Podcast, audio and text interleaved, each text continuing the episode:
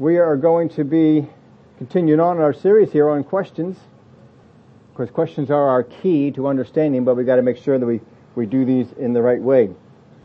We're going to be over in John chapter 4. We're going to look at a particular story that um, it's kind of a fun story. What is interesting about this is that there are so many questions in this one chapter. And in this chapter we have questions that are natural questions and questions that are spiritual questions. And we sometimes try, see how people mix the two. And that's when we get into trouble. And we're going to take a look at that here this morning. John chapter 4, we're going to be over there. We saw some of the bad questions. Bad questions have the distinctions of dissatisfaction of where I am, unthankful for the work done on my behalf, impatience to get somewhere, and doubt, self-righteousness, and a complaining tone. Of course, the example we used was somebody in the back seat on the trip saying, are we there yet? Or somebody calling from the other room, is dinner ready yet? How much longer? And these got, these kind of bad questions, these questions that can irritate us and, and get us a little tired of, of hearing them, they express a dissatisfaction of where I am. I'm just not happy with where I am. I just want to be somewhere else. They're unthankful for the work done on their behalf. They're not thankful for the person driving the car or the person who's making the dinner as they express this in this, this question. They're impatient to get somewhere. That's where we see these, these uh, distinctions made. Good, good questions contain these qualities, faith, patience, contentment, and thanksgiving.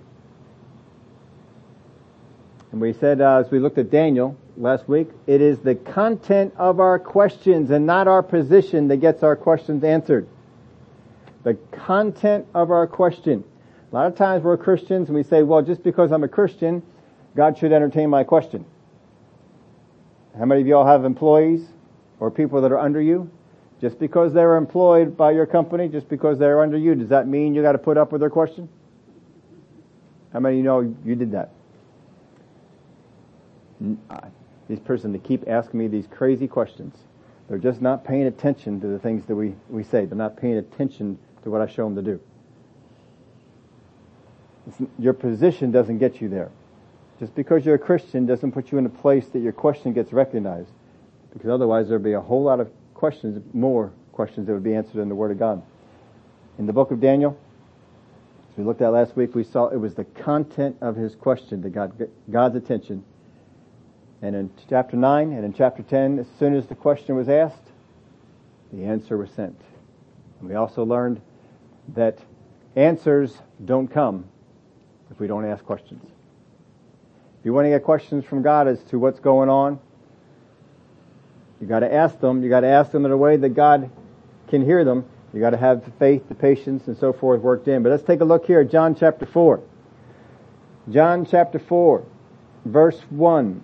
Therefore, when the Lord knew that the Pharisees had heard that Jesus made and baptized more disciples than John, though Jesus himself did not baptize, but his disciples, he left Judea and departed again to Galilee, but he needed to go through Samaria. If we have that map ready, I'm going to pull that up here at the beginning. So he came to a city in Samaria, which is called Sychar, near the plot of ground that Jacob gave to his son. And so what we're going to see here on this map, and just to give people an idea, because just sometimes in, in reading the story, we forget where things are. So down here, this blue area, this is Judea. Up over here, this orange area, this is the region known as Galilee. Whenever you hear that Jesus went to Galilee, this is where he went. Whenever you hear that Jesus is in Judea, this is where he is. Now, the person who taught me this way back when I was a teenager, and I have not forgotten to this day, is, you all remember this?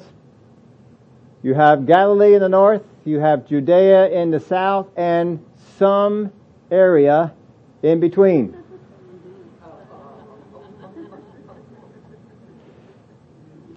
That, that has always helped me keep it straight where it is.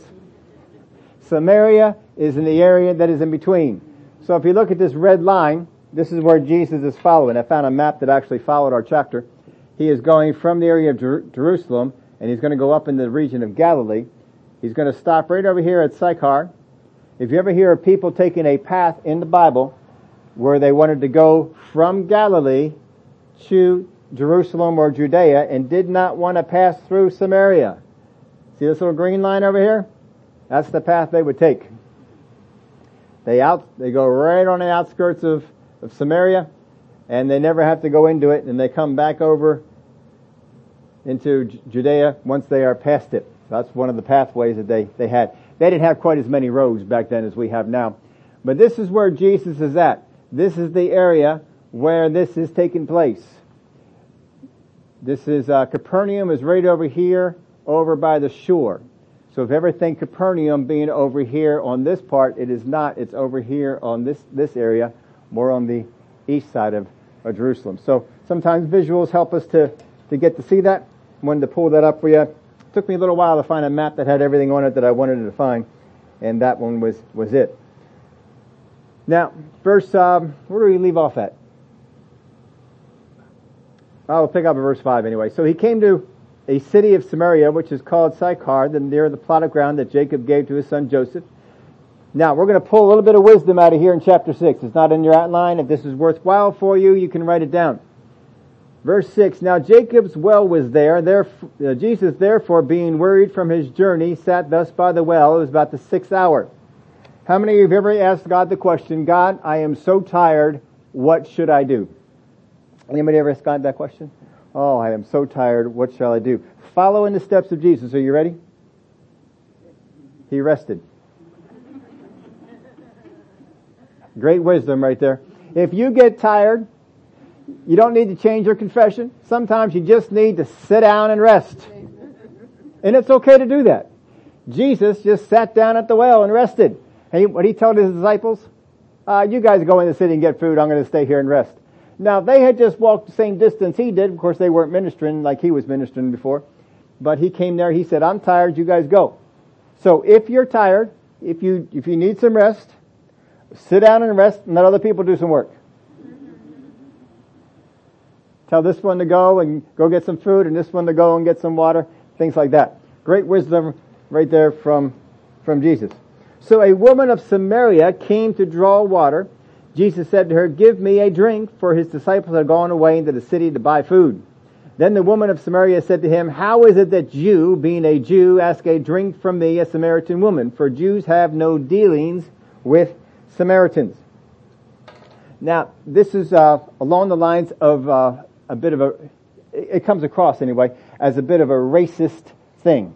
The Jewish people were racist against the Samaritans. They are somewhat related what happens in the area of Samaria, and uh, if you don't know the history, how many do not know the history of where Samaria came from?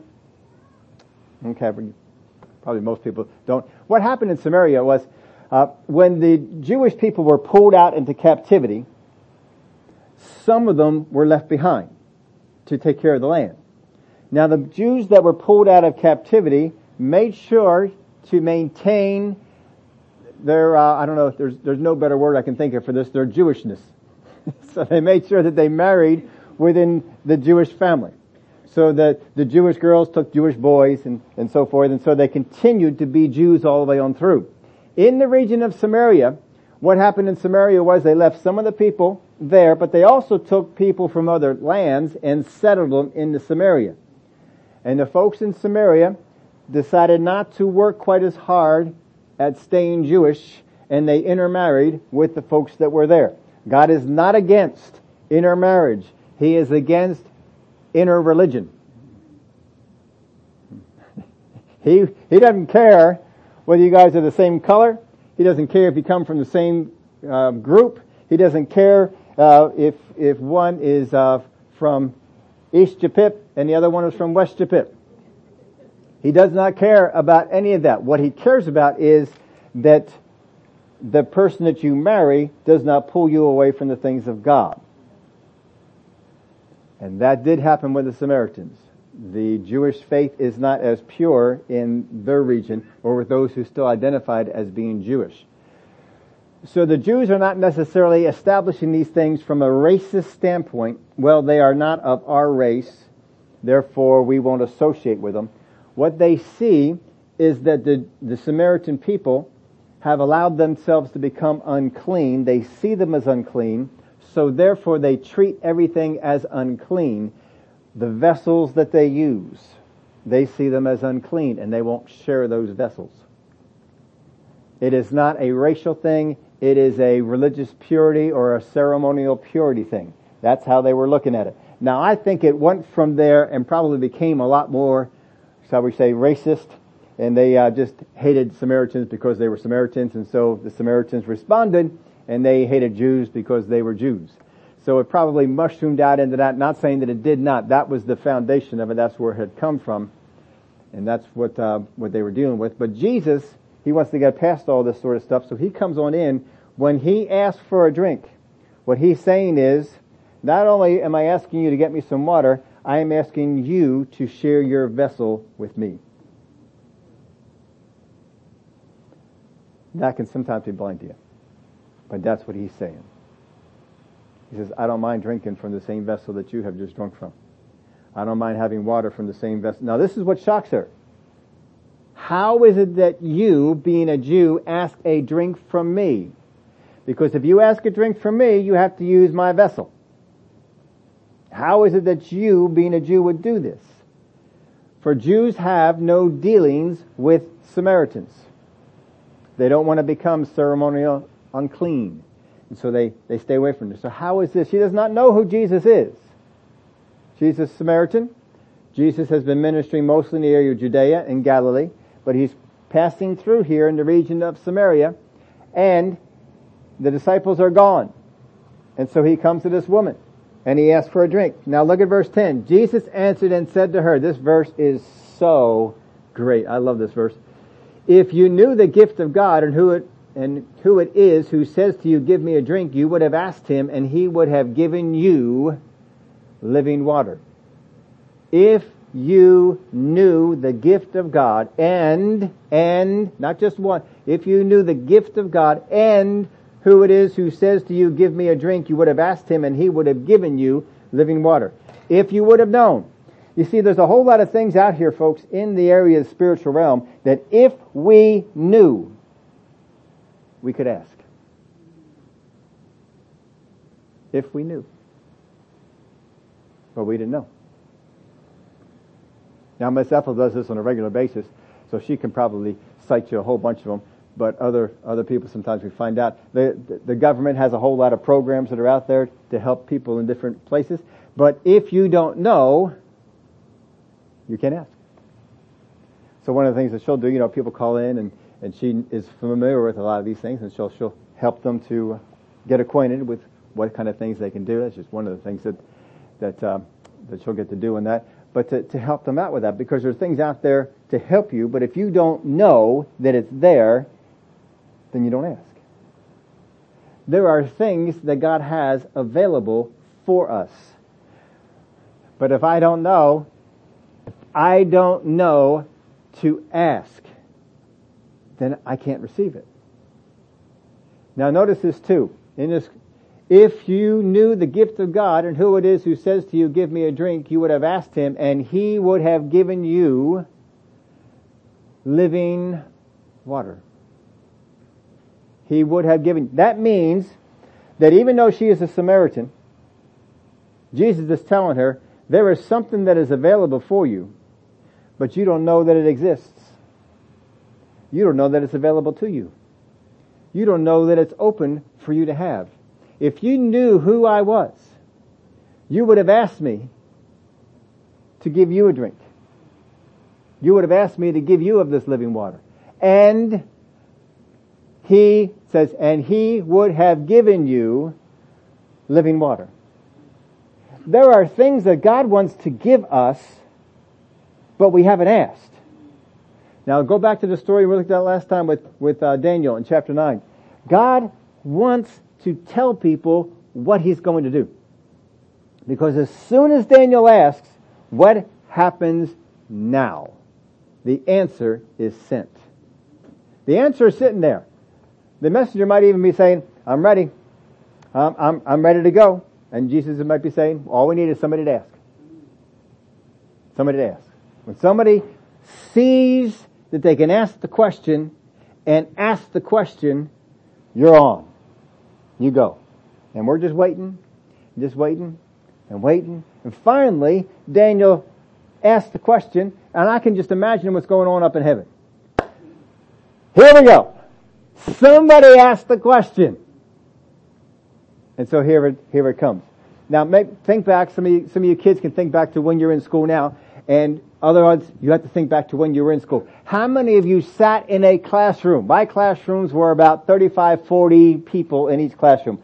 I don't know what your classrooms are. I know that was my classroom. 35, 40 people were in a classroom. And the teacher would go over something. How many remember the teachers going over something and you being clueless as to what's going on? Anybody been there? And questions formulate inside of your being. Your mind begins to put together questions. Teach, and what you want to say is, teacher, I do not understand. Can you explain this? But something hinders you. What if I'm the only one who doesn't understand this? I'll look stupid. And so then we don't ask. And we don't get the explanation. Why? Because I don't ask. The explanation's available. The person to explain it is available. But we don't ask. Then all of a sudden, somebody in the class raises their hand and they ask your question. And you can sit back there not like I already knew that question, I already knew that answer. But please give it to us again. and they give you the answer and you get the benefit of hearing the answer and didn't have to ask the question. We got the benefit of getting the answers that Daniel asked. We got the benefit of getting the answers that the disciples asked. There's two stories we looked at last week, and there's a lot more stories where they come from. If you knew the gift of God and who it is who says to you, give me a drink, you would have asked him and he would have given you living water. Is there not an expectation that she would have asked? Can you not see that there's an expectation there? That they would have asked? It's kind of like if you were at work, if you were working for a, a company, if you were working for an outfit, family owned, big corporation, whatever it was, and you walk in on that day and you say, today's my birthday. And the boss says, today's your birthday? Do you not know that we have a company policy that every employee gets their birthday off, paid vacation without counting on vacation time? No, I didn't know that. I've never worked for a company that did that. I've only worked for companies that just kind of acknowledge, oh, it's your birthday? Great, get out there and work. That's the kind of companies I've worked for. But um, there are companies out there that, that do that, I'm sure. But if you don't ask, you don't know. Now, good questions come from sound understanding. You've got to have the right understanding. Because of, I put this, I think this is in your, your outline for blanks here, but because of a lack of knowledge, a question is not asked, and thereby the answer is not given. We got a lack of a question and a lack of an answer. Now get this, I already said this to you, but I want you to get this down. The hindrance is not what God wants us to know or what God is willing to say, but what we know to ask. Most things in our life are hindered because we don't know what to ask and we don't know how to ask it. The, the um, children of Israel asked a lot of questions wandering through the wilderness but most of them were complaining, dissatisfaction. We need to know how to get our question born of understanding, and thereby filled with faith and expectation. Now when he says you would have asked the gift of God, John's the one who writes this, this book. John is the one who pens this. To the Jewish mind, the gift of God was one thing. Anybody want to take a guess at, you just guess on the inside, you don't have to raise your hand. Take a guess on the inside what you think that to the Jewish people, what is the gift of God in their mind? And I will tell you, and you see if you agree with it. The gift of God to the Jewish mind is the law of Moses. That is the gift of God. The gift of God to John is what? Jesus. He came to fulfill the law. He is the gift of God. That's how John puts it. Remember John 3:16? For God so loved the world that he gave his only son. He's the gift of God. That's how John looks at it. Verse 11. The woman said to him, Sir, you have nothing to draw with and the well is deep. Where then do you get that living water? Are you greater than our father Jacob who gave us the well and drank from it himself as well as his sons and his livestock? Now, ignorance leads to a question that is very limited. It's a very limiting question. The answers that are given must fit in with the sphere of what I know and can accept. I've got a, a, certain sphere. The more I learn about the Bible, the more I learn about the Word, the more I learn about God, my sphere increases. You take that with anything in the natural. All of us have some kind of expertise, something that we know better than other people. Maybe not better than everyone, but we have some areas of expertise that we know better than a lot of people, better than most people. The more we broaden that expertise, the more questions I can formulate, the more things that I can ask. But I have to have an understanding. She's asking this question out of absolutely zero understanding as to what Jesus has just said. And, well, we'll get to that here in a minute.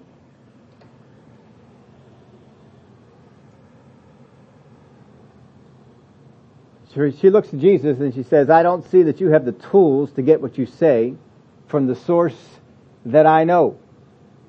I don't see that you have the tools to get what you say you're going to get from the source that I know. Therefore, I don't think you can deliver it. I don't think you can deliver on what you promise. This is, this is the limiting thing that she has done with this question. And we do the exact same thing with God. God sometimes has said things to us and then we put limits on it. Just like this woman has done. How can you do that? How can you give me living water? You don't have anything to draw the water from. In fact, you were, if you were to elaborate on this, you were just asking me to. Think back in the Old Testament. Go back into the Genesis, I believe chapter 15. And God comes to Abraham and he says to him, rise and be blessed. How can you call me blessed when you have given me no offspring? He is limiting God. The blessing has to come how I understand it, how I can see it, and we limit God. There's a lot of times we put limiting things on, on God.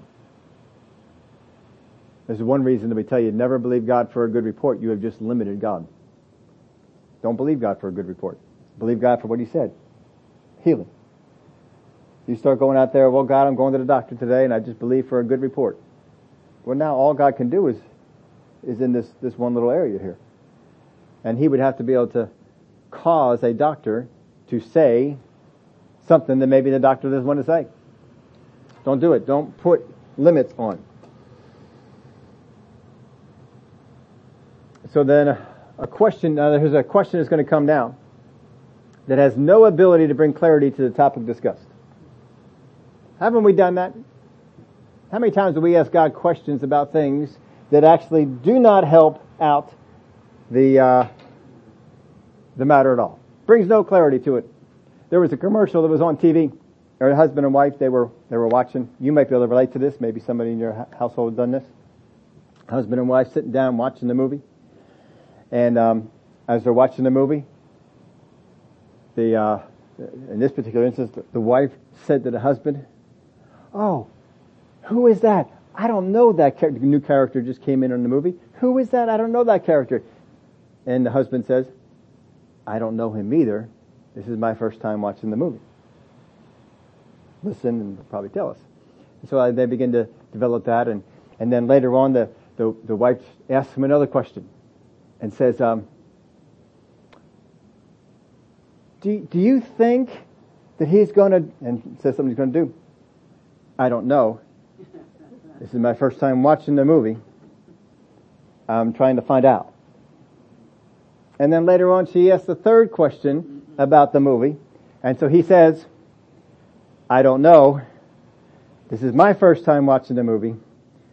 I'm trying to find out. But they kept, see, we sometimes we do this with God. We'll ask questions and either we are not prepared to hear the answer, we're not equipped to hear the answer. There's a, there's a lot of things that, uh, that can uh, mess with us on that, that can hinder us on that. If I were to go into a physics lab and ask a question that would require a physics answer, they would probably talk over my head because I didn't get into physics very much. But somebody who understood physics could not only ask a question, but also understand the answer and formulate another question based on it. We've got to get our understanding going on with this. So look at what Jesus says here. Jesus answered and said to her, Whoever drinks of this water will thirst again. Whoever drinks of this water, he's bringing it back to the, to the water. Look at what she did. He's bringing it back to the water. He first off, he says, I would give you living water. Verse 11 again, Sir, you have nothing to draw with and the well is deep. He didn't say the living water came from the well. Where then do you get that living water? Are you greater than our father Jacob who gave us the, the well and drank from it himself as well as his sons and his livestock? Does that have anything to do with what Jesus said? Does not. Jesus answered and said to her, whoever drinks of this water will thirst again. If you go into this well and you pull water out, you will thirst again. How many all know that? How many got thirsty yesterday? How many expect to get thirsty today? Probably going to get thirsty tomorrow. Yep. As you, as you know, we're, we're, we're going on a trip here today, heading out, out. And so I have come with the expectation of getting thirsty. And so we have a cooler with beverages in the cooler. So that when the inevitable happens and we get thirsty, here we go. Because you, you pull over to some place out in the road, they charge you what, two, three dollars for a, for a drink? That's ridiculous. I don't want to paying two or three dollars for a drink. Just reach in the back seat, pay a quarter for it.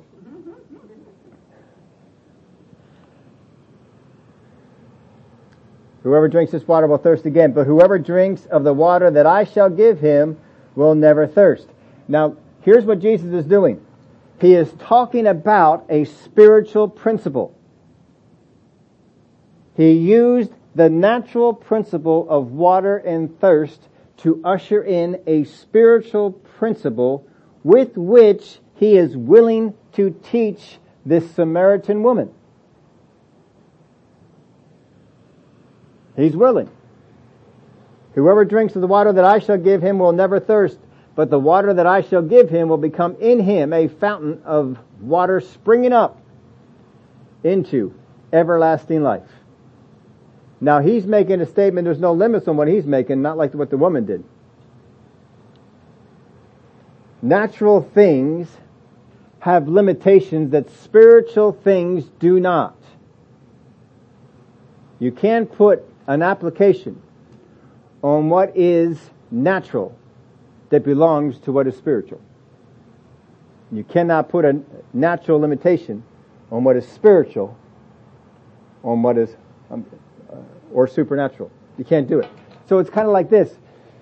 We all know that righteousness, there is a natural concept of righteousness and a spiritual concept of righteousness if you got people and they're coming up on the news and on the news you see a mugshot of the guy that the news story is about. Mugshot comes up right there. What are you thinking? Bad dude. Bad dude. We got a mugshot. You only get a mugshot if you're guilty, right? That's not right at all. But we, it gets our thinking that way. And so we begin to think this, oh, he must have done something. He must have done, murdered, uh, robbed, uh, something he did that he has been arrested and we got this, this mugshot up there of him. We're looking at righteousness in a natural sense. In a natural sense, we can have righteousness. In a natural sense, I can be a good person. I can be a bad person. That's the natural sense of righteousness. Someone might act rightly towards me. Someone might act wrongly towards me. That's, there's a natural way of doing that. How many of y'all know when you had kids, when you, uh, if your kids are all grown, or when you were a kid, you all know that there were some times in the house that you were not in right standing with mom and dad. And it was based on what? What you did or didn't do. Right, that's a natural thing. But there's a spiritual component of righteousness as well. The spiritual component is, regardless of what you have done, God looks upon you as being righteous based on what Jesus has done. So the righteousness of Jesus Christ, spiritual teaching, is put upon you. You don't earn, you didn't earn it, you don't deserve it, but it is put upon you. Now what happens with religion is we're trying to mix it. We're trying to mix what is natural and what is supernatural. So we take what is natural, natural righteousness, and I try and make that become the righteousness of God. And it can't be. It won't be that. Nor is the righteousness of God the same thing as natural righteousness. Now I'll put it to you in, in this way. I think you told me that you were, you were a golfer. And, and I already know, without any going any further, you are a better golfer than me. I already know that. but oh, I can, I bet you I can. Now, in in the golfing world, golf is a uh, very precise sport. I know that about it. Uh, there's a whole lot of stuff that uh, your your form, uh, how you Lamar Lamar's a golfer. There's just so much you have to work on and all that. In the natural, you spend a lot of time getting that form right. I know some guys they have the video cameras and they're they're watching the swing and all right, well you're you're not making contact at the right spot or you're it, it's not following through, whatever it might be. I don't know all the I don't know all the terms, but whatever it is, there's there's natural things that you can do to help that out. But what if in the golfing world you were able to take Tiger Woods' swing from his prime and superimpose it upon you? You, you're going to take that one? Yeah. yeah, absolutely. See, that's the difference between supernatural and natural. Natural means I have to work this out. I got to get this thing going. Supernatural means this is superimposed upon you. And that is what the righteousness of God in Christ is. It is righteousness that is superimposed upon us. I didn't earn it. Has nothing to do with me. It's Him. But it's superimposed upon me. That's, that's supernatural righteousness. Natural righteousness is what you produce in this earth. Because we have been made supernatural righteousness of God, we should, according to the word, produce natural righteousness. But your natural righteousness production does not affect your supernatural placement. So, if we were able to supernaturally take Tiger Woods' swing in his prime, understand he's, he's not having such a good time of it right now but in his prime, take that and put it down upon you, then would your natural be affected? It surely would. That's the concept of supernatural righteousness. By superimposing the righteousness of God in Christ on us, it has an effect upon our natural production. But the natural production has nothing to do with the supernatural righteousness. So this is where people get into trouble. They take what is supernatural and try and mix it with what is natural. And this is what this woman is doing right here. And Jesus keeps trying to bring it on back. No, we're talking supernatural here. She keeps bringing it back into something natural. And that's not helping them out. So whoever drinks this water will thirst again. Jesus is trying to, I mean, it's pretty clear there, right? Isn't it? We're not talking about water from the well. And how many times has Jesus said this already? Twice? We've gone over this? So the wisdom that Jesus is giving here, totally missed. Totally missed. She misses the, the, the wisdom there. Aren't you glad that even though sometimes we can be thick-headed and not get it, that God is still willing to talk with us and to share things with us? So she's got a lack of understanding. It's holding her back from asking the correct thing. This is what happens with a lot of us. Now, how often do we try and understand spiritual principles through our current needs? She is looking at the spiritual principle that Jesus is teaching her and looking at her current needs. I need water. I need water every day. She's coming in the middle of the part of the day. Things we're not really teaching so much in the story as we're just pulling this part out. But you know that because of her coming at this part of the day, it tells this, tells you that she does not want to associate with the rest of the people in the town. She wants to come up at a time when no one else is coming because in the middle part of the day, people don't go get their water. It's hot. They go in the morning. Get the water, bring it on down. We got the water for the day. She says, no, I'll let all the other townspeople go. She's not thought of too well. There's other clues about that in the, in the passage as well. But she comes in the middle part of the day, so she doesn't have to do that. So Jesus is talking about living water, never thirsting again. This is great. I won't have to come here and do this natural thing anymore. But Jesus is not talking natural. He's talking supernatural. She's, uh, she's not quite getting it. Now, that little little part in your outline has the asterisk there. I tried something different this time because I was trying to get this thing worded right and I just wasn't getting it worded right. So I said, I'll mark it and I'll come back to it later on. And I marked it, but I didn't come back to it later on. so it kind of got left in there as a, as a part, but it should be something more along these, these lines. What we do or don't ask in response to what God speaks, wrote, or reveals to us. God has either spoken things to you, He has written things to you in His Word, or He has revealed truths to you. What we do or don't ask in response, when I hear what God has said, when I hear what God has written, when I hear what God has revealed, it generates a question on me. What we do or don't ask in response to what God speaks, wrote, or reveals to us will speak much about our spiritual maturity. It will speak a whole lot about your spiritual maturity. Whether you hear the thing as it's intended or you hear it in another way. And it's also going to speak about what you will receive. So it should have been worded something more along those lines. Let's look at the verse um, 15. The woman said to him, Sir, give me this water that I may, I may not thirst, nor come here to draw. So, third time, she is still trying to take this supernatural truth and apply it here. This would be the same thing as people who want to say, give me this supernatural righteousness that I no longer have to produce righteousness. I can live any way I want to. That's not what the Bible teaches. Give me this water that I may not thirst nor come here to draw. Now this is an extremely selfish statement extremely selfish. But look at this, Jesus is still in the game. Don't raise your hand. How many of you ever can say that you have been selfish with God? and he's still going to be patient with you, just like he is patient with this woman. He is still continuing on with this woman, even though that is such a selfish question. Give me this water. I don't care about anybody else getting it. Give me this water that I may not thirst nor come here to draw. I won't have to come here and get water anymore. That's, that's all she's seeing. Jesus is trying to get her past this.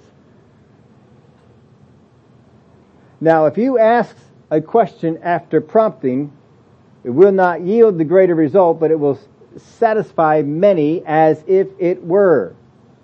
If you ask question after prompting, it's kind of like this. Husbands, your wife comes in, you know, to got a new haircut. Wife comes in, she's expecting you to notice and say something. Right? How many been there? Mm-hmm. And uh, we don't always notice. We don't always uh, think about that, but we're, we're expecting that. And so after a while of us not noticing, what does the wife say? You like my hair? Aren't you going to make a comment about my hair? Aren't you going to say something about my hair? Now it's prompted. Oh yeah, oh yeah, it looks nice. It looks nice. Now how many know you don't get as many points for that comment as you would if you noticed it on your own?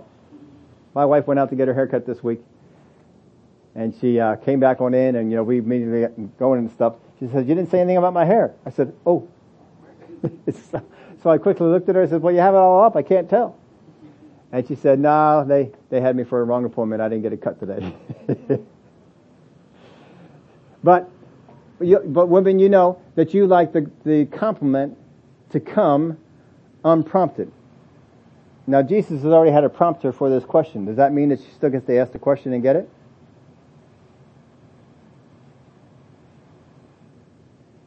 Daniel was not prompted in his question. He saw something in the Word and he asked. He did that in chapter 9, did that in chapter 10. You won't get the same results if God has to prompt you for the questions that you will if you learn and find out and ask the question on your own. Sir, give me this water that I may not thirst nor come here to draw. Many of our questions for God are selfish. We tend to have a very selfish relationship with God. As long as my needs are met, as long as I'm happy, as long as I have the finances that I need, as long as I'm healthy and things aren't hurting and things are going good and I'm not sick, then, then we're okay. And we don't necessarily need to pursue anything. But to capture our interest, we need to be motivated by some kind of personal gain. It would seem to be that most Christians, we're not talking about heathen, it seems that most Christians in order to captivate their attention to pursue a matter, there needs to be some kind of personal gain. I didn't get to put this in your outline, I'm pretty sure. But I'll ask you this question. How many people in the Bible were so captivated by what a question's answer will bring in benefit to the kingdom of God that they would suffer great personal loss, severe inconvenience, and terrible trauma to get it. How many people can you think of in the Bible who were so enamored by what the answer to a question would bring for the kingdom of God that they would endure these things? How many people can you count? How much personal sacrifice did Ezekiel go through to get the answers for the kingdom? How about Jeremiah? How much personal sacrifice did Daniel go through to get questions answered that would benefit the kingdom of God? How much personal sacrifice did Moses make to go before the presence of God to get answers that would benefit the people of Israel? Now, if you're going through the Bible, in fact, if you do that, going home today, just start in the book of Genesis and just keep on reading until you get to Revelation. and see how many people had this kind of dedication. When you find them, how did God deal with them? How did God deal with those people who would endure any amount of persecution, any amount of trauma, any amount of inconvenience in order to get what the kingdom of God needed, regardless of whether they needed it or not. Did Paul do that? Boy, did Paul ever do that. The disciples, once uh, Jesus ascended, they, they really grew quite quickly, spiritually. They did it. In fact, every single one of them, except John, lost their life for the, the cause. And as we've said before, it's not that the, they didn't try and kill John. It just wasn't successful. They couldn't kill him, so they decided to put him on that island. So Jesus said to her, Go, call your husband and come here. The woman answered and said, Now it might seem Jesus is going natural here, but he's not. The woman answered and said, I have no husband. Jesus said to her, You have well said, I have no husband, for you have had five husbands, and the one whom you now have is not your husband. In that you spoke truly. In other words, she's living with a guy, they're not married, and Jesus says that's not your husband. The woman said to him, Sir, I perceive that you are a prophet. I perceive, let's just change the topic. We're getting a little too personal over here, messing in my business. I think that you're a prophet. Now there's no effort on the part of this woman. She wants to reap what she hasn't sown on the basis of what she, she's, um, she's asked to be given. I just want to ask to get this. I just want to ask to get this living water. I just want to ask to get it so I don't have to do something anymore. There's no effort on her part. I just want to be the receiver. Anybody ever know people who just are always wanting to receive? Always wanting to receive, never wanting to give.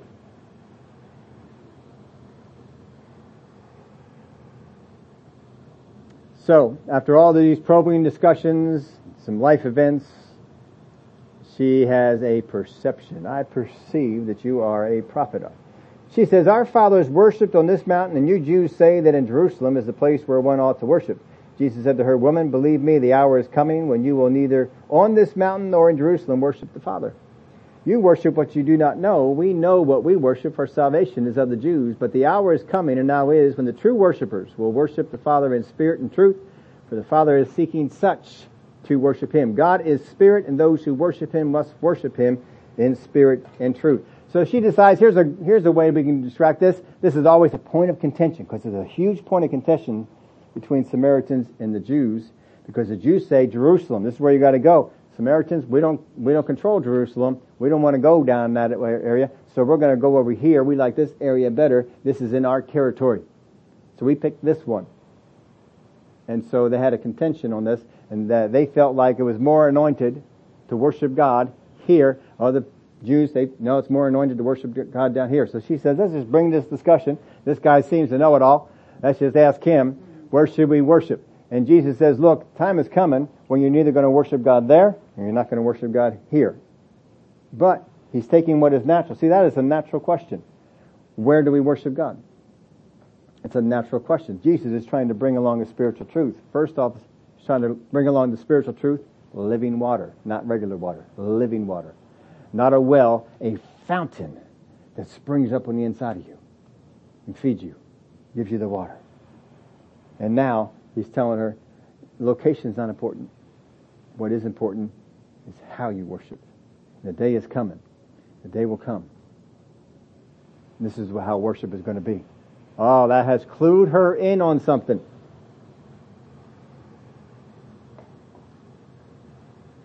She has, she has found something that she can hone in on here. Now, this is likely a question that she has some interest in, but not enough to study it on her own. She takes an easy way out. She could have studied this on her own. She could have gone to the Bible and studied it out. There's a lot of times people ask you questions that they have an interest in, but truly all they have is, I got enough interest there, but not enough interest to make me go and study it. I just, just give me the answer. Just give me the answer. I have an answer, I have an interest in getting the answer. I don't have an interest in learning how to get the answer. It's kind of like those math problems. You ever remember those math problems? Show your work. I don't want to show my work. I want to show my answer. I got the answer. Here's the answer. No, show your work. Why do I have to show the work? I got the answer. Because the teacher wants to make sure that the process that you got to get to the answer is the right process. Show your work. That's stupid. I shouldn't have to show my work. I should be able to just show my answer. That's what you want? You want the answer? Here's the answer. We want to get to the end part. No, you gotta do the, the homework. You gotta figure out not just what the answer is, you gotta figure out how you can get to that answer. Now when people get lazy like this, I don't want to do the research. I just want to hear the answer. Just give me the answer. When people do this, they are just as likely to reject a true answer as to accept a false one. They want an answer that agrees with them or makes them happy. So Jesus brings this back to the worshiper. This sets up a question for her about Messiah. Verse 25. Then the woman said to him, I know that Messiah is coming who is called Christ. I know that Messiah is coming. See, they're looking for Messiah. They're Samaritans. They've corrupted the the uh, the Jewish faith a bit, but they're still looking for Messiah. I know that Messiah is coming. When he comes, he will tell us all things. Jesus said to her, I who speak to you am he. Well, he does not give that revelation to too many people, does he? At this point, his disciples came and they marveled that he talked with a woman. Yet no one said, What do you seek? Or why are you talking with her? The woman then left her water pot, went her way into the city, and said to the men, Come see a man who told me all things that I ever did. Could this be the Christ? Then they went out of the city and came to him. So here's another situation. Disciples are saying, I like to, I like to know, um, why are you talking about, I like to have that, ask that question. John, you ask the question. Oh, I'm not going to answer that question. Peter, you asked that question. Uh, you know what happened when I asked a question before. He really got mad at me. I'm not asking the question. Bartholomew, you ask it. I'm not asking that question. Matthew, you do it. He likes you. and they go back and forth. Everybody wants the answer, but no one wants to ask the question. So they're thinking these questions, but they're not asking it. So then this woman, she goes into the city tells the men. She doesn't tell the women. Most times women go into the city, who they talk to? They talk to the women. And the woman will go home and they talk to their husbands, and then everybody comes on out. She don't do that. She goes over and she talks to the men. Why? Because the women despise her. Whatever, we don't know exactly what her background was. Whatever it was, uh, the women don't like it. Now, how many of y'all know there's some, some women that can live a certain way, and other women, I don't like that woman, get her away from me. But the guys just don't have any problem with it. So she went over to the guys. Hey, I found somebody who told me everything I ever did. Now some of those guys are probably saying, well, I could tell you that too. Some might be thinking that. But this is someone who never met her. And it impressed them so that they came on out. And they came on out to Jesus. Now it said that she left her water pot. So look at this. She left her water pot. This is, this is huge. It's written in the Bible for a reason. These things are not just thrown in there. She left her water pot. She came to the well with what? Her water pot. She left without it. That tells you something. First, she came with one purpose. The purpose was get the water. She left with a different purpose.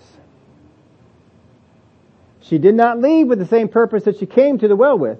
She left with a different purpose because she left the water pot there. This is what it also tells you. This tells you that she's planning on coming back.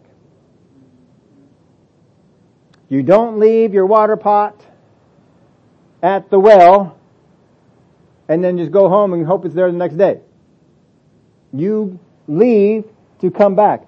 I can get back faster if I don't have the water pot. The way I see most pictures, the water pot, the pot on this side, a pot on this side on a rod. They're tied on there, and you just kind of carry them on the on the pole, and uh, you can get back a whole lot faster not carrying nothing. We're not talking water pot. We're not talking. That's not going to get you through for very long. We're talking big water pots. So she left them there. Run on back. Get the men. Come on out. So the men will come on, follow her, and they come on out. So she returns with the others. So she came with the purpose of getting water for her, her household. She left with the purpose of spreading the word and bringing people back. So look at this. I, I see this and I just get amazed at, at this woman.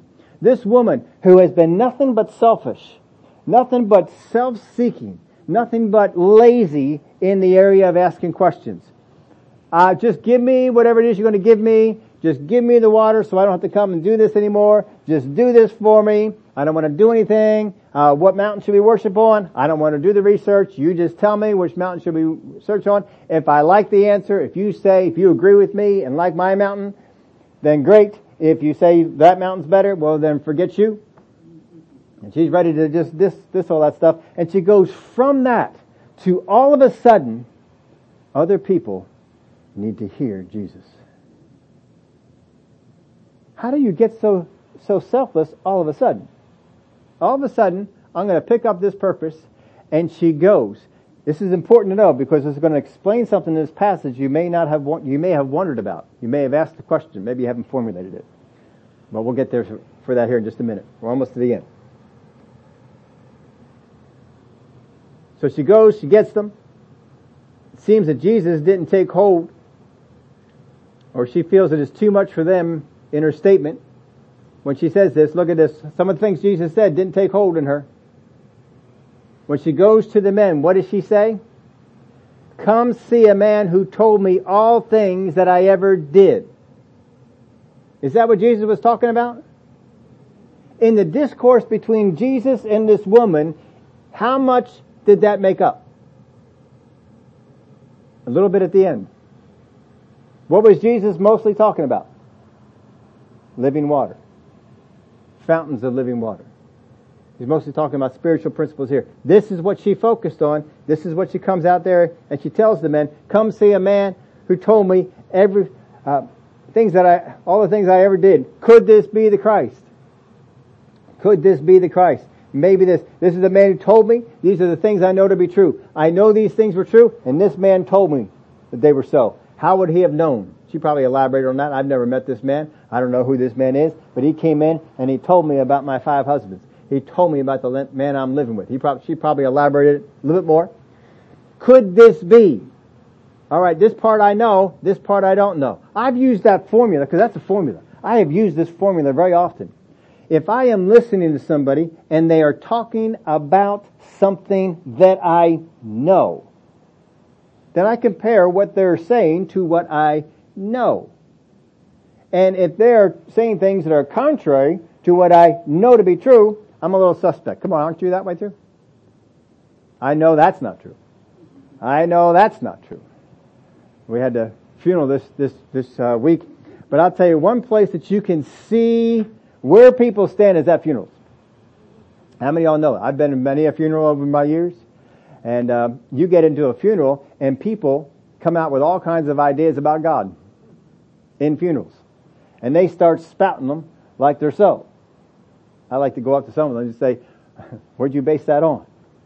Now, see, I know some things about my God, and if you're going to come in and tell me, you know, that God took little kids home and all those all those things that they do, trying to explain what they can't explain, and so they reach for all these explanations and they say all this sort of stuff. Uh, no, if you're gonna you're gonna say stuff on what I don't know, I have to qualify you on what I do know. I did this for a particular guy when I was in college. We uh, we had to do this uh, course called World Religions, and um, one of the few professors in the in the school that I do remember, he was he was one, um, uh, Reverend Fry, and he um, he was teaching this course. I can still remember being in class and hearing him teach some of this course. But he gave us this particular book from this guy, and it is the uh, authority on world religions. It is a thick book. You can look up any world religion; it will tell you all kinds of stuff about it. I accepted what was in the book as being factually true until he wrote another book. And in this book, he wrote about different Christian leaders around the church current day and put some of them in the category of cult, put some of them in the category, category of false teacher, and some of them I knew. Now he took statements that I know none of those people made and said they said them. So in me, this is the formula, this is way back 40 some years ago. I was using this exact same formula. If you speak to things that I know, and I can verify as false, then if you speak to things that I don't know, how can I trust you on it? But if you speak to things that I know and verify that they're true, then I can probably listen to you on things that I don't know. Jesus spoke to her on things that she knew, her life. And she said, could this man be the Christ? Could this man be the Christ? So they said, let's go on out and hear him.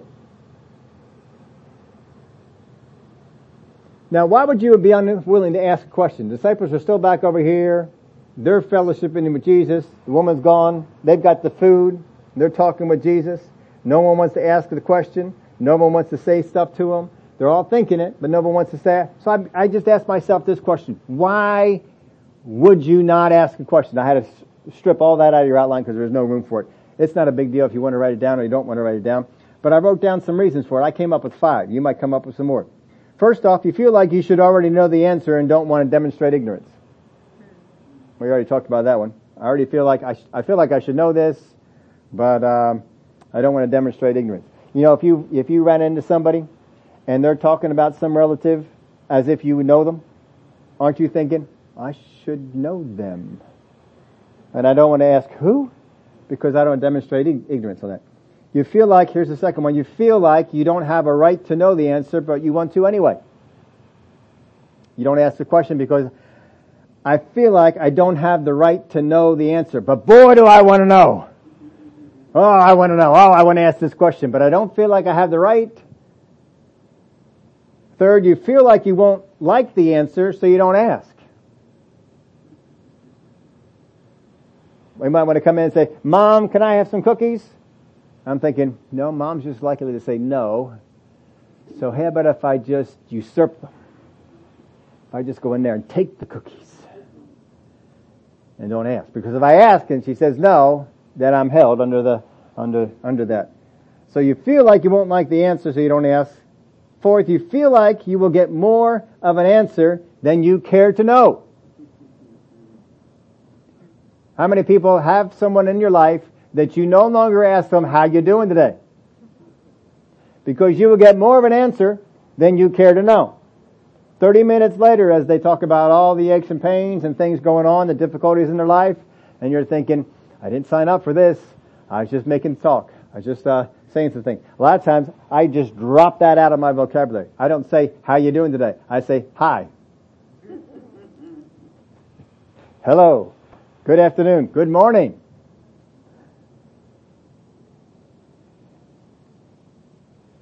Or you can just be uh, like some people do. Uh, hey, how you doing today? Well, let me tell you, uh, I really didn't care that much. I was just being nice. No, most people won't do that. Here's the fifth one. You just don't care enough about the answer to bother with the question. I I'm just not going to ask a question because I really don't care what the answer to that is.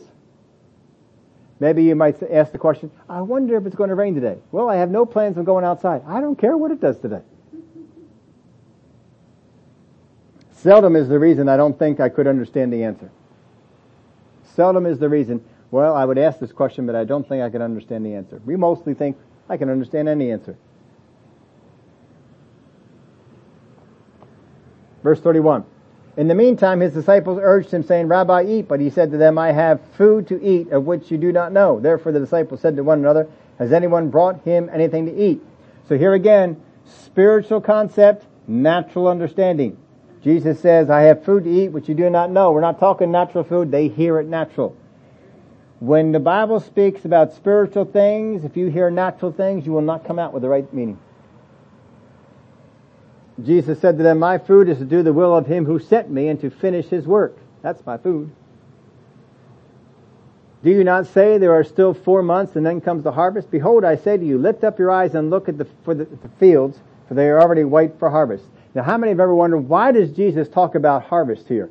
He, he makes it even, even crazier. And he who reaps receives wages and gathers fruit for eternal life, that both he who sows and he who reaps may rejoice together. For in this the saying is true, one sows and another reaps. Verse 38, I sent you to reap that for which you have not labored. Others have labored and you have entered into their labors. What did Jesus do? I sent you to reap. They thought he sent them to go get food. He said, no, I didn't send you to get food. I sent you to reap. And then he starts talking about reaping what you have not sown.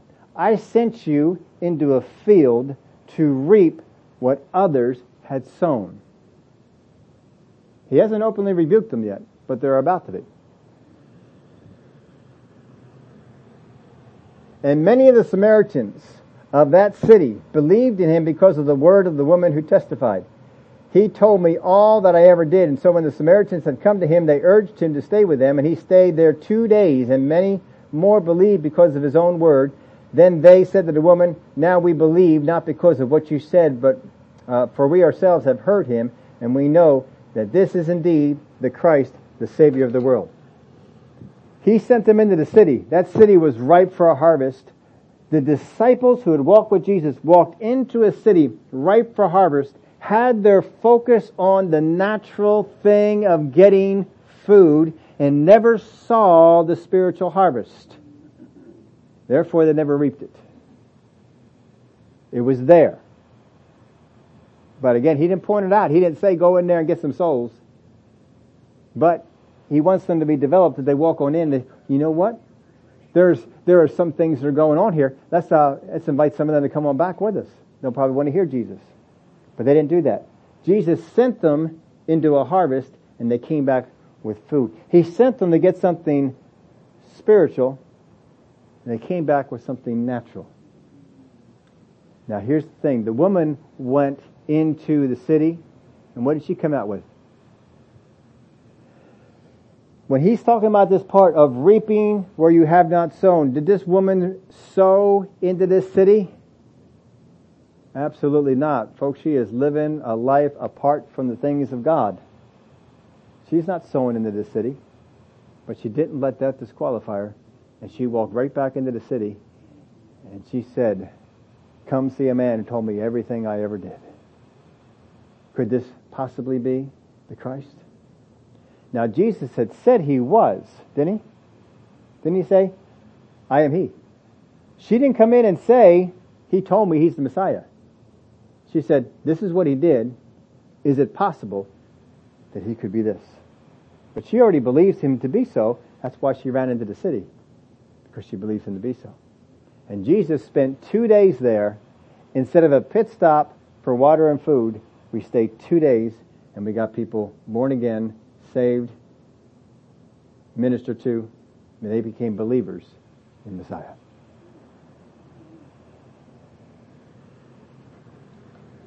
What is supernatural and what is natural? There are many times that we ask supernatural questions and are satisfied with natural answers. We ask supernatural questions or we're satisfied with natural answers. How many people in the New Testament with Jesus, what must I do to be saved? And they had different answers along the lines of that. We're looking for something natural. The man who came to him, what must I do to be saved? He's looking for something natural. Give me something natural to do.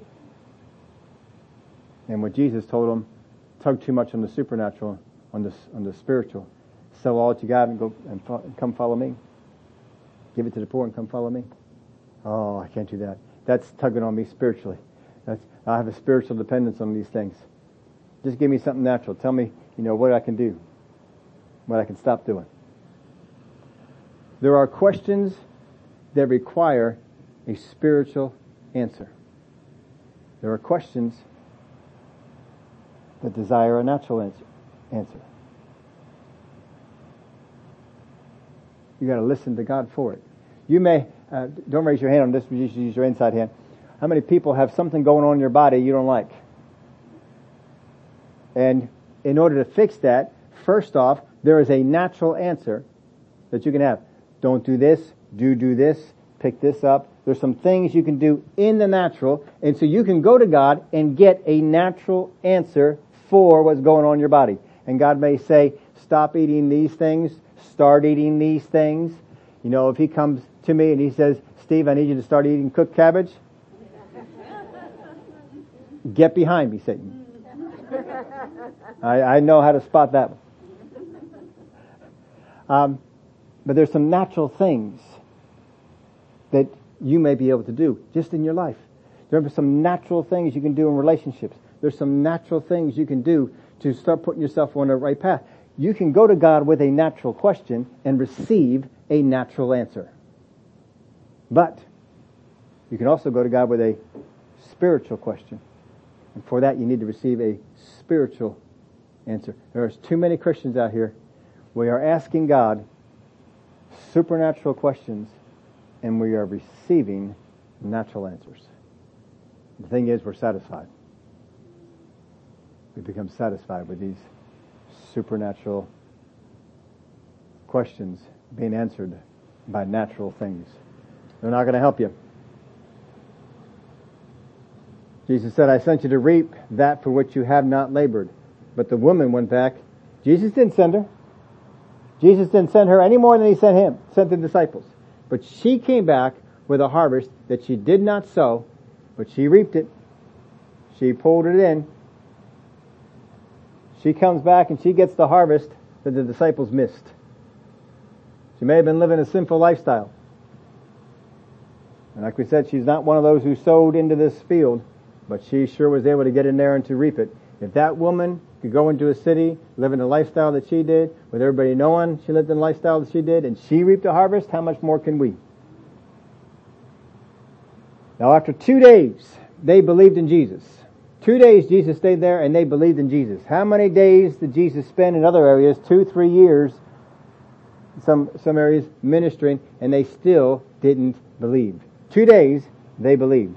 Let's get to the end here. Our questions need to be born of knowledge and understanding. Our questions need to be born of knowledge and understanding. Anything you're going to do in business, if you have knowledge and understanding, you can ask good questions and get good answers. If you don't have any knowledge or understanding, you're going to ask stupid questions. And there are plenty of stupid questions. And there's plenty of stupid people asking stupid questions and getting stupid answers. They're out there. Good questions come from knowledge and understanding. If our perception is off, our revelation will be too. How many times, we're going to look at more instances of this, the disciples perceived the wrong thing. Because they perceived the wrong thing, they got the wrong answer. They understood it incorrectly. The revelation they got was incorrect. Spiritual questions cannot be understood with natural answers, but such will satisfy many. Now I put a quote in your bulletin today. It's mine.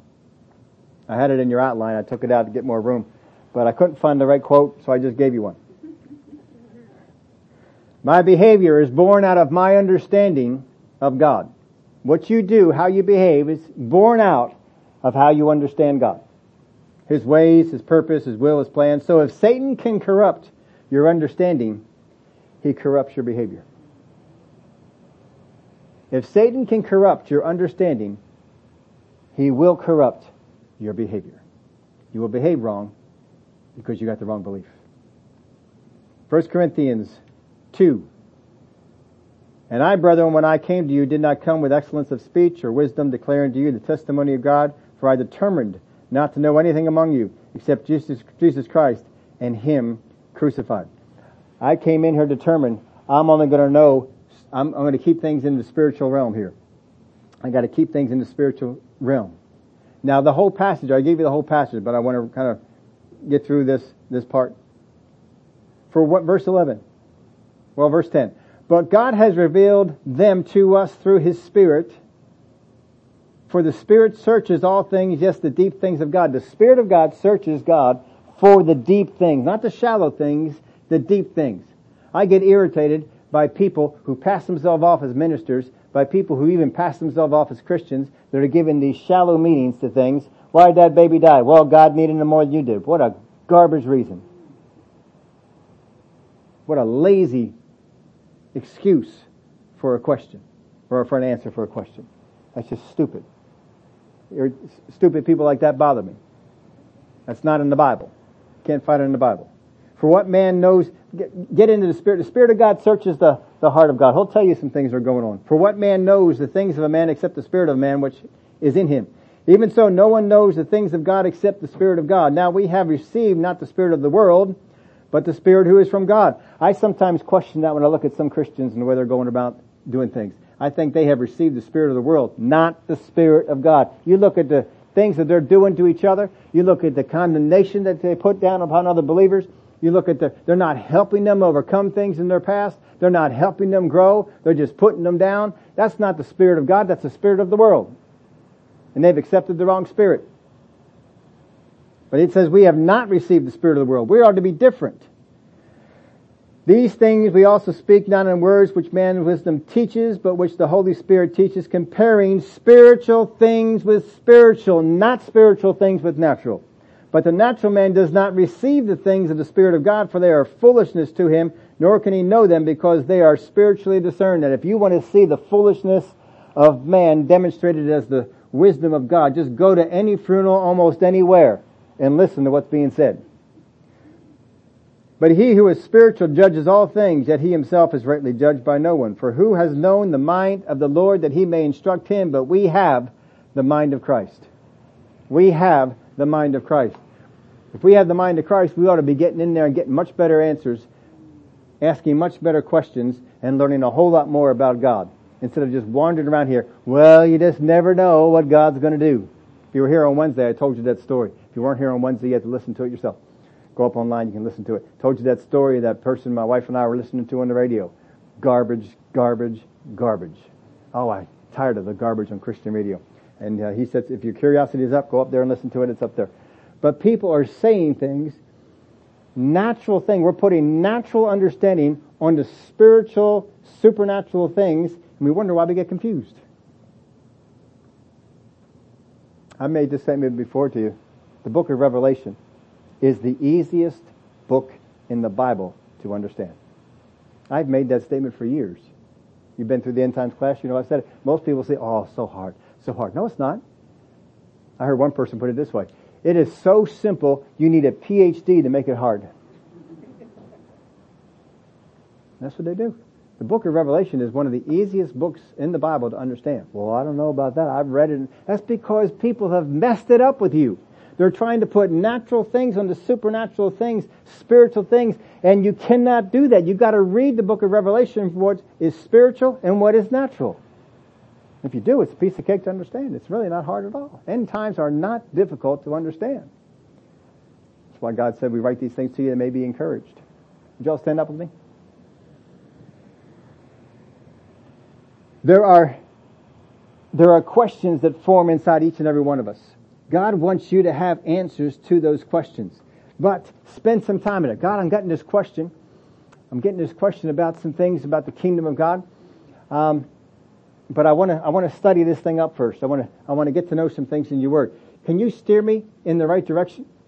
Take me in the right direction in your word. Lead me to some people who can teach me on this thing because I, I know I've got a question here, but I want to ask the I want to ask the good question. I want to ask a question that's spiritual. I want to ask a question that has faith. I want to ask a question that's in patience. I want to ask a question that's not dissatisfied with where I'm at. I want to ask a good question. And we'll pray to, to God that way. And God begins to give you enlightenment. He begins to open up your eyes. Oh, I see that. I see that. Okay, now I'm ready for my question. God, how does this? And you ask the question, and then God, just like Daniel, sends the answer. Sends the answer, and it comes right there to you. Because you put, put some time in it. You weren't just lazy. Now God, you can see in this story, God will put up with some laziness in our getting of our questions going. But he saw some progress. All of a sudden, this woman changed. And Jesus said, I knew that was in her. And she goes running back to do what the disciples who've been following Jesus for all this time didn't do. She did it. She got it done. Father, I thank you for the questions that brew on the inside of us. Questions that want to understand, questions where we want to grow, questions that help us to understand you better, to learn your ways, to see your purpose and your will. And the questions that we have on the inside, help us to develop those questions and ask them from a point of knowledge and understanding. Just like you said with the messenger that came to Daniel, make him understand.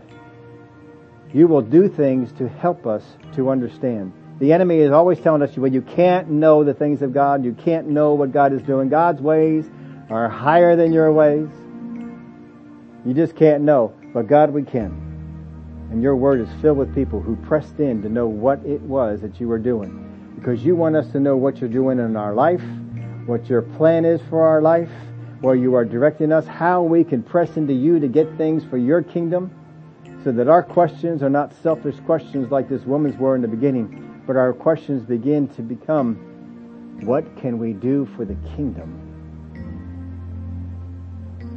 And what can I bring in for the kingdom of God? I thank you for the way that you help us. It don't take, have to take that long. We can see in this story that this one woman in this very short time went from being selfish in her questions to going out and seeking the kingdom of God. What a change. In such a brief period of time, what a change. If she could change that quick, we can too. I thank you for it. In the name of Jesus, we pray. Amen. Well, glory to God. I hope you enjoyed looking at that. There's so many questions in the Word of God. We're going to be looking at a, a number. I'm not going to look at all of them. We're going to look at a lot. We have a video teaching coming out tomorrow. Brother Hagan is teaching.